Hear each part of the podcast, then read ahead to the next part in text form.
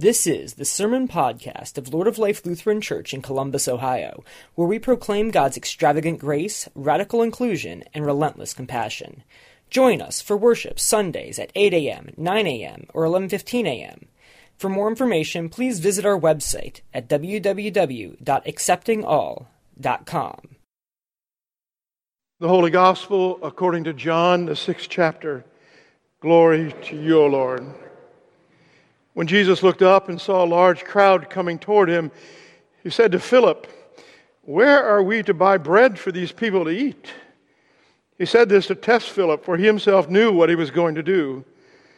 Philip answered him, Six months' wages would not buy enough bread for them each to get even a little. One of his disciples, Andrew, Simon Peter's brother, said to him, There is a boy here who has five barley loaves and two fish, but what are they among so many people? Jesus said, Make the people sit down. Now, there was a great deal of grass in the place, so they sat down, about 5,000 in all. Then Jesus took the loaves, and when he had given thanks, he distributed them to those who were seated. So also the fish, as much as they wanted. And when they were satisfied, he told his disciples, Gather up the fragments left over, so that nothing may be lost. So they gathered them up and from the fragments of five barley loaves left by those who had eaten, they filled 12 baskets. And when the people saw the sign that Jesus had done, they began to say, This is indeed the prophet who is to come into the world. The next day, the crowd that had stayed on the other side of the sea saw that there had been only one boat there. They also saw that Jesus had not got into the boat with his disciples, but his disciples had gone away alone. Then some boats from Tiberias came near the place where they had eaten the bread, and after the Lord had given thanks. So when the Lord, crowd saw that neither Jesus nor his disciples were there, they themselves got into those boats and went to Capernaum looking for Jesus. When they found him on the other side of the sea, they said to him, Rabbi, when did you come here? Jesus answered, Very truly I tell you, you are looking for me not because you saw my signs, but because you ate your fill of the loaves. Do not work for the food that perishes, but for the food that endures for eternal life, which the Son of Man will give you. For it is on him that God the Father has set his seal. The Gospel of the Lord.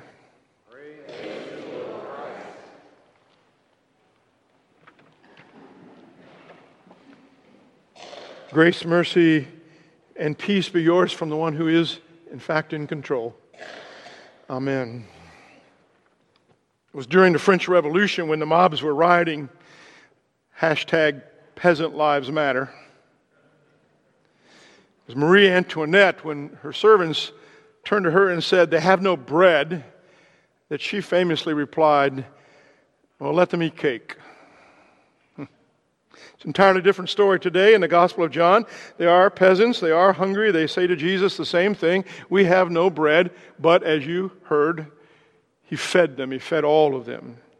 He engages his disciples and even a young child who had been saving his lunch, and together, in an act of miraculous generosity, Jesus feeds everyone.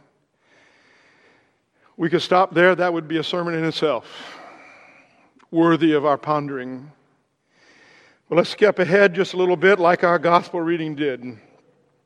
After Jesus feeds them, he tries to get away for a little while, um, not to do chores, not to catch up, but to just rest in solitude with God. And he does. He does that. He has some quiet prayer time alone as the sun goes down. And in the morning, uh, however, he, he is gone, and uh, the people there cannot find him anywhere. And, and, it turns out that somehow he has already gone to Capernaum, which is on the other side of the North Sea of Galilee. And when they find them on that day, he engages that big crowd and his disciples both in an important discussion about bread and about work and about vocation and about what we call call. Now, I want to make sure that you know the story, the whole story. There's more than 5,000 of them. They'd come not to get a free lunch, they'd come to hear Jesus. They'd come to touch the, the hem of the robe of Jesus. They'd come seeking healing and wholeness and reconciliation. And they're looking for something, and Jesus, Jesus gives them something. Uh, but he also, while he is there, when he senses that they are hungry, they, he feeds them.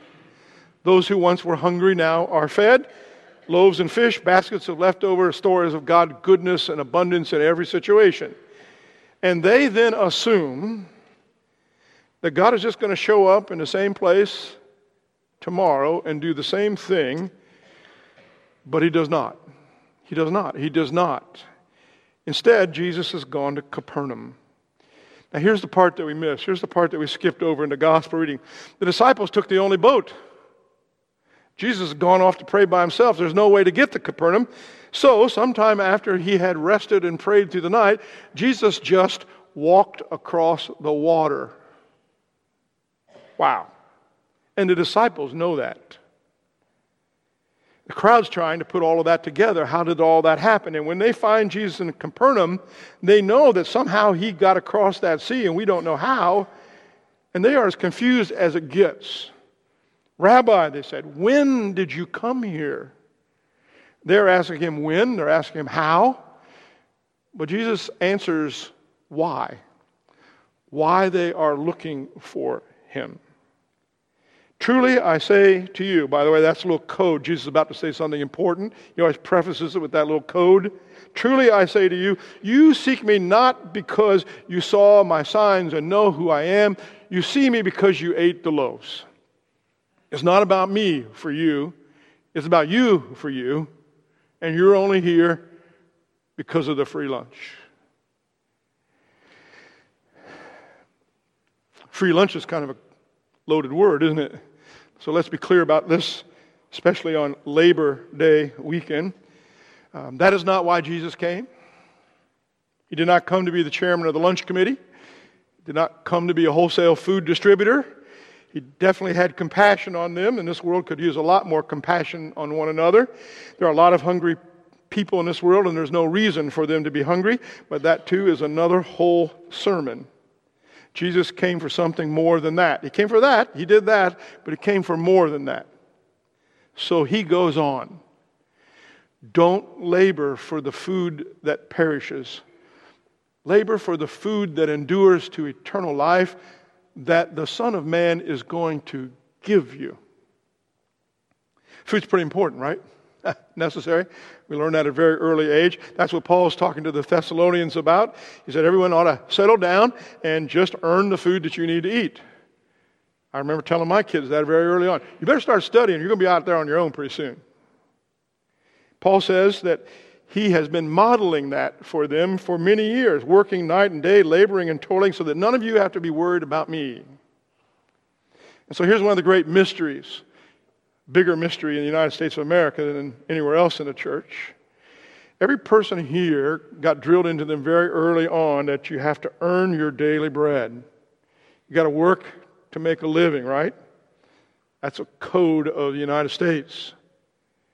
But every person here also knows that Jesus taught his disciples to pray, Give us, not let us earn, but give us today our daily bread. There's a tension between earning and receiving.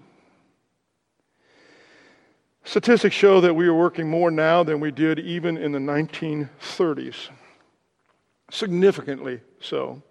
In fact, we put in more hours per week now than we did just 15 years ago. We're working more hours per day now than medieval peasants worked. Hashtag peasant lives matter. Hashtag minimum wages matter. We work more in this country than any other industrialized country in the world. On average, we work eight weeks, 350 hours more per year than our peers in Western Europe.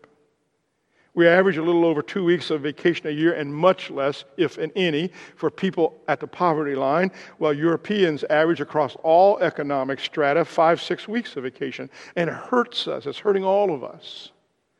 Less time for each other, less time to care for our elders, for our children, less time to enjoy life and friends. Everybody is frantically running around trying to earn, quote, their daily bread, but what it really means is their marketed vision of daily bread.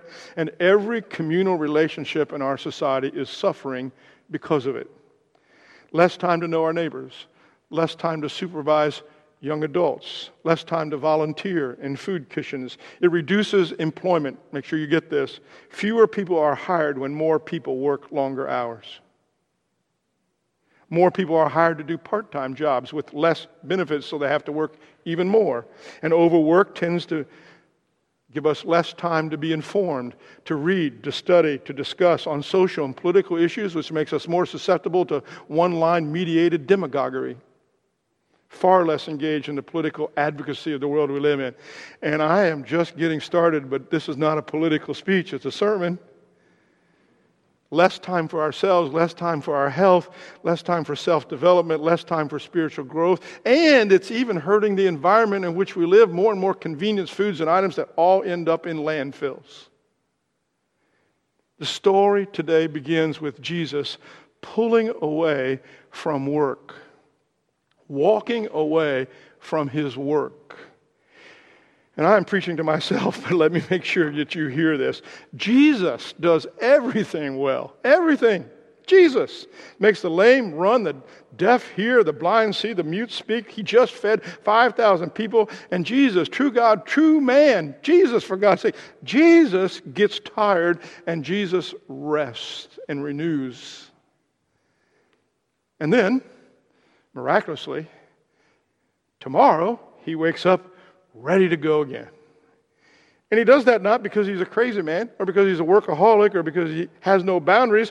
There's something much more, much more. Jesus is inspired, filled with the Spirit about a new way of living, a new vision that's not somewhere way off in the future, that's not disembodied, which means just about spirit or soul kind of things. But he likens this new way, this, this new kingdom, as a giant banquet table, a feast of great things where a great party is going to happen with all of your friends, and frankly, everyone will be your friend in that vision. Jesus is inspired by the Holy Spirit against all the forces that work against that vision of trusting and resting in a good and gracious God. Now, I'm stretching it now, but he's got what I think we could call a spirituality of work. And I think we need that also. I think we need some inspiration. I think we need some spirit infusion. And not just on Sunday mornings, and not just for a couple hours a week, but every aspect of our life. I think we need some spirituality of work. We need something more than working for more and more bread that does not last. So let's go there in a practical way. We're all gifted. We're all uniquely gifted, and we've been given those gifts by God in the form of skills and abilities and talents and passions and resources. And no matter what they are, we have been given them not just to serve the church, the building up of the church, but to serve the world, the world in which we live. And it's going to be pretty hard to have a spirituality of work if we never get spirituality out of this building. Frankly, I think it'll be impossible to have a spirituality of work if the whole Christian message has been hacked down to believing the right intellectual idea so that I can get my soul to heaven. Jesus didn't come to get anybody's soul to heaven.